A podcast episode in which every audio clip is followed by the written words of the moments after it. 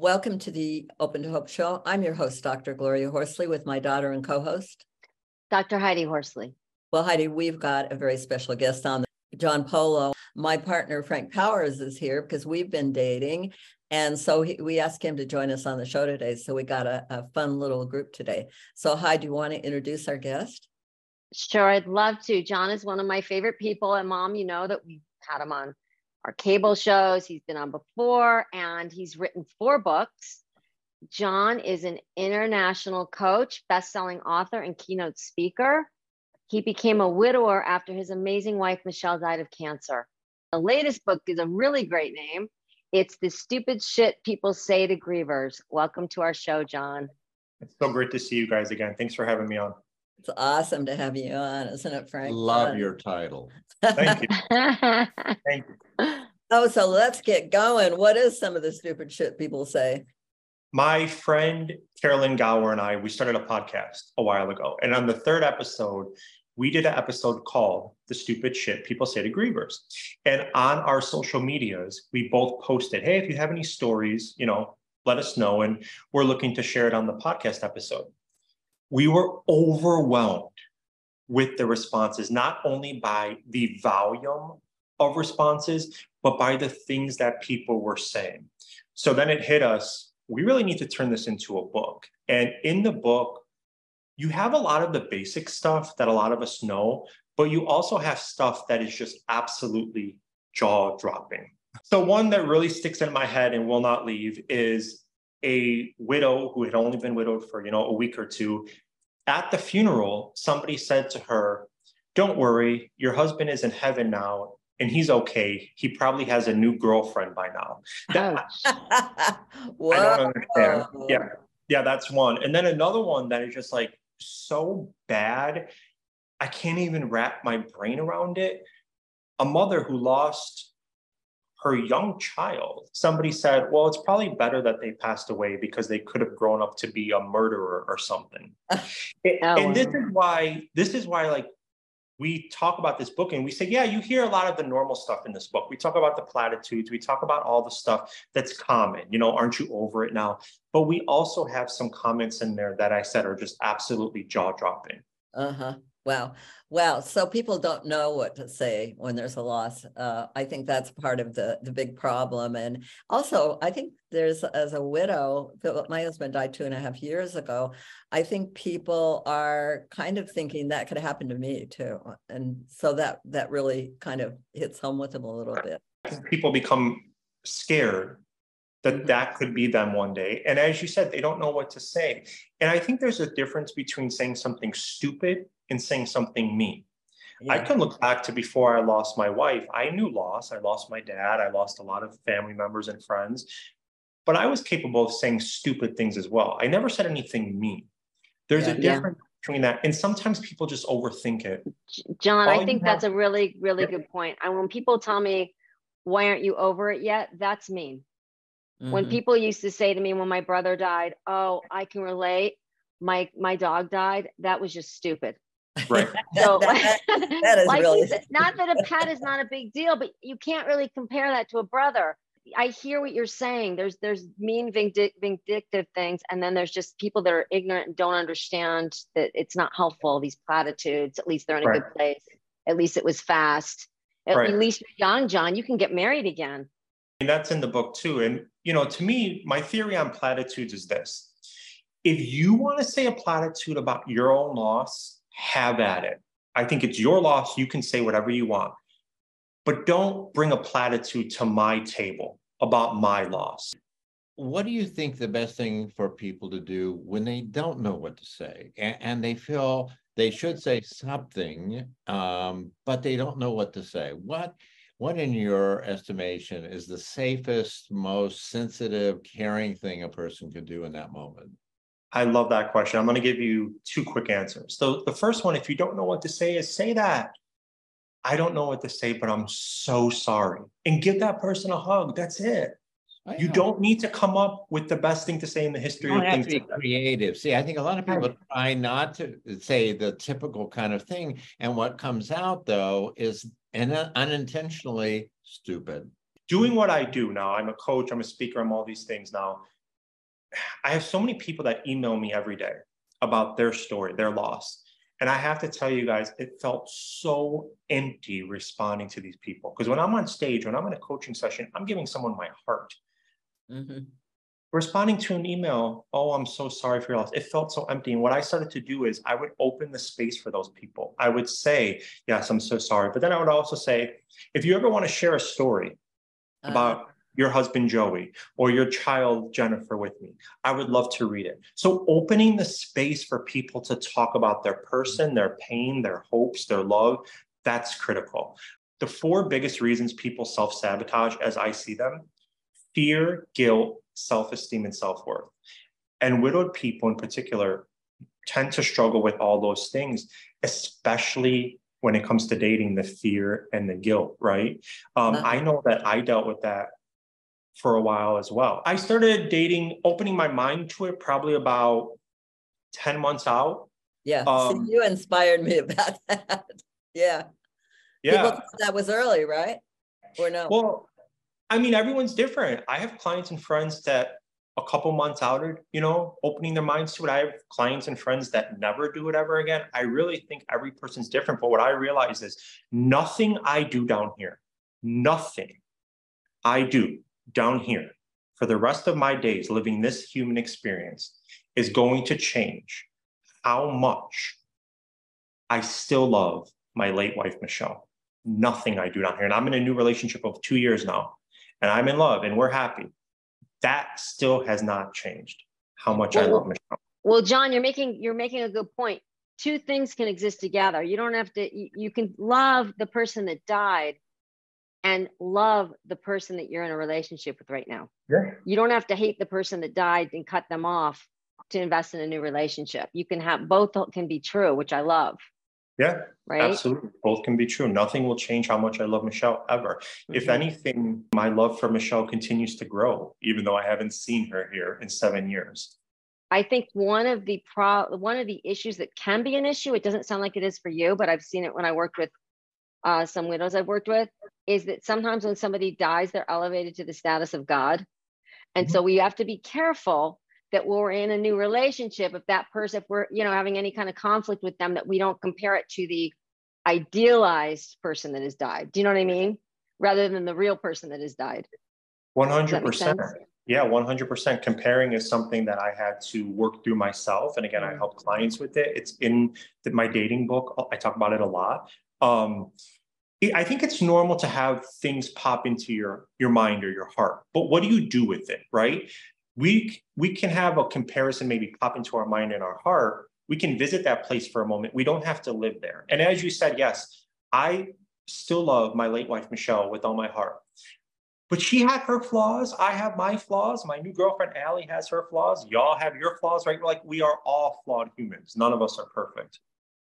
Okay, so I, I'm thinking about Frank here. He's sitting here and he. I'm not Other perfect. than Frank, Frank is perfect. No, and Frank, Frank's been divorced, but uh, so he's A few not, times. yeah, so he's not bereaved. So uh, how does that feel to you when uh, John says he still loves his wife more and he loves her more, his, his deceased Well, I think, I think you still love Phil. Yeah. I mean, the- Right. Phil was a wonderful person. And thank God I don't have to compete with him. You know, we have a relationship that's separate from that. And, and she can love Phil And still love you. and love me too, I hope. I mean, I, I think that I can love people in my past and, and still be capable of loving another person. I mean, I don't Yep. think it's exclusive and I don't think there is a limit on how much love you have and you can give it to many people. And Yep. it's really okay. And, And and I. it, it doesn't diminish the quality of that connection that you had before. Right. Yeah, a- And uh, it seems to me that I could be jealous of your ex-wives or girlfriends or whatever, because I'm sure you love them and love things about them. I did. I mean, we have to realize people love things about each other and will always love them. Exactly. Do you And s- it doesn't diminish the connection that you have now because you're capable of loving more than one person. Mhm. Well, well, and I think that's it- what's important, and I think Frank does this well, at least with me. I'm allowed to talk about my dad in front of Frank. I don't, I feel like Frank, you're very open to that. You're not like, oh, wait a minute, taboo topic. and I don't know about you, John, but I mean, I think that's nice if you if you can mention that person maybe, and the other per, the person you're with doesn't get upset. Mhm. It, so my girlfriend of almost two years now, her name is Allie. It makes me love Allie more that mm-hmm. not only does she embrace the fact that Michelle was my wife and I'm always going to love her, but she will bring her into the conversation. I don't even have to talk about Michelle sometimes. She'll ask me questions or she'll say something about Michelle. And that to me, like, that makes me even happier in this relationship. And personally speaking, I wouldn't be with someone who was jealous of my dead wife or who wouldn't let me talk about her. But the beauty in her opening that space, it's beyond words. Well, I think it's a statement about her self-confidence that she's not in competition and she can appreciate the value that that your ex-wife gave you. I, I will say one thing that's really important. So when Allie and I first started dating, she didn't understand it. She never showed jealousy, and I would not have dealt with jealousy, but she didn't understand it. She didn't understand like how can you have loved this person so much and still love her, but have room for another person. And I would try to explain it verbally sometimes, and then I'd just be kind of like annoyed because I'll be like, I'm doing this all day with clients. I don't want to do this right now. So minor plug here. I gave her my dating book, and she read it, and now she kind of as much as a non-widowed person can understand, How understand. Would you recommend that for other people? Uh, that if they have some written pieces uh, of a past connection, that they, they allow the person to read it so they can understand what that relationship was all about and why it's important? Depending on what it is, I would recommend my dating book for everyone. Depending on what it is, I think like, a dating book, Yeah, like yeah. I interesting. Just as I don't want to know everything about Allie's past, she doesn't have to know everything about Michelle and my But if the person is curious and they say, Right. you know what, I really, this person was so meaningful to you, I'd Right. really like to understand what. Yeah. that- Yeah, I think that's beautiful. Yeah, interesting. So, so what about online dating? Do you have any thoughts on that or? I think online dating gets a bad rap. I think online dating, we all know since we sweared once to talk about my book, I'll say one more swear word. We all know it's a shit show, but so many people find true connections and love on there. It is an avenue to find someone special. It's a shit show, Almost but the it only does game in town. It's almost. the only Yeah. game in town. Now, did you meet your uh, partner now with online or?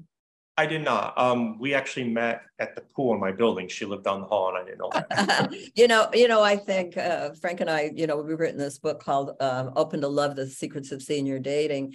And uh, I think wha- uh, one of the things that we say in there is when you sign up for a dating app, you tell the brain that you're dating. And it changes the way you walk into the pool. You're Yeah. looking around for somebody, uh, it changes the way when you go to a bar or a restaurant. Yeah, Your- yes. Your brain changes when you, when you make that decision that, that I'm dating. Yep, absolutely. Yeah. And the energy you're putting out there, mom, is different, don't you think?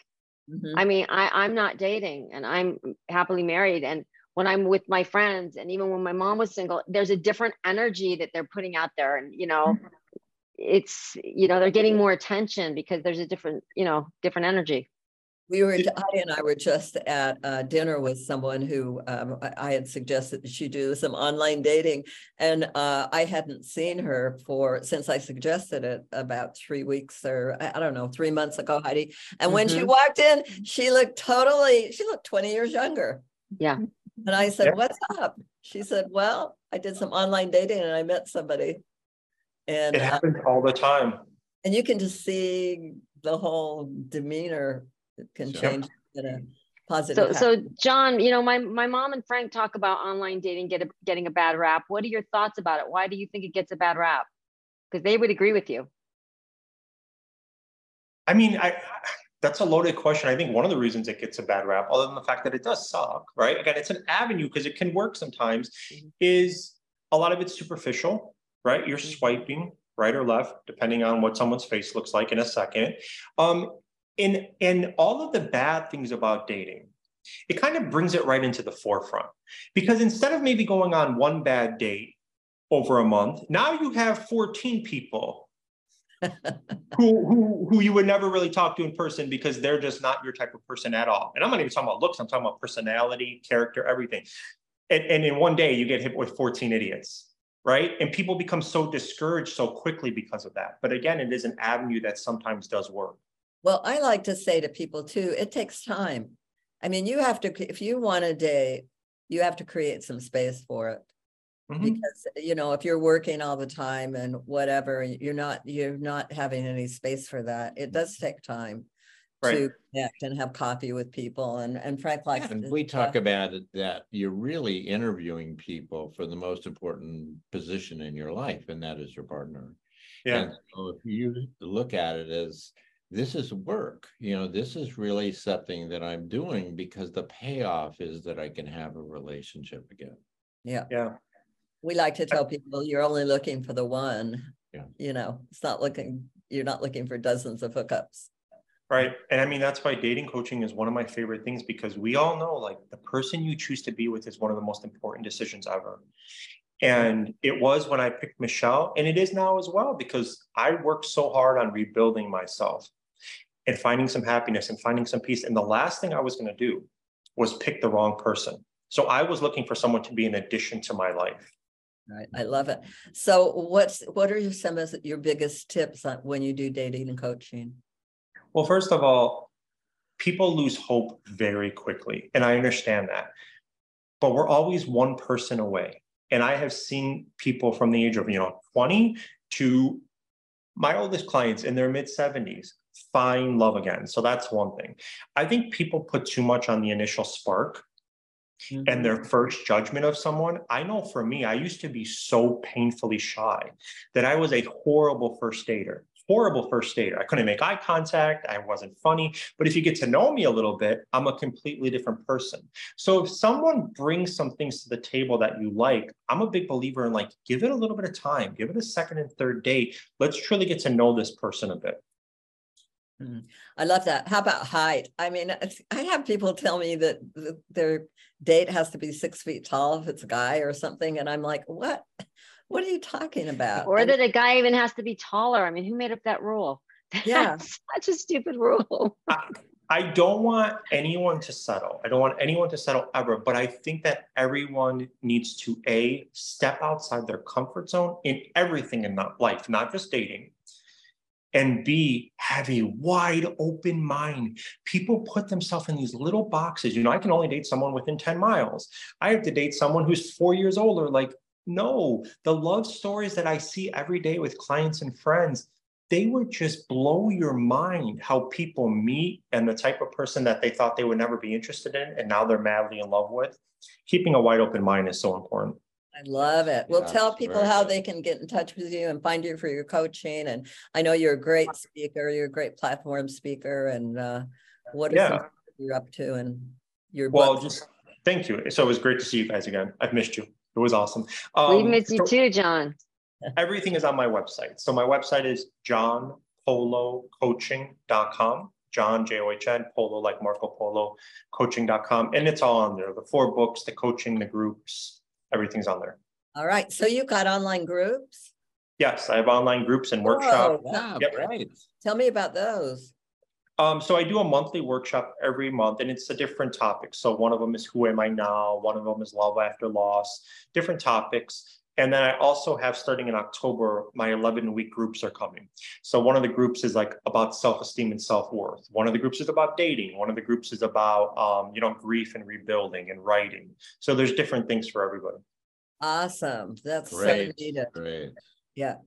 Well, Thank you. Thank you so much for being on the show today. So great. Thank you guys. John, thank you so much. And thank you for all your candid conversations around love after loss and dating and the stupid shit people say. And please go and visit John's site and he tells it like it is. And thank you for being a great example of that you can find hope after loss and love after loss.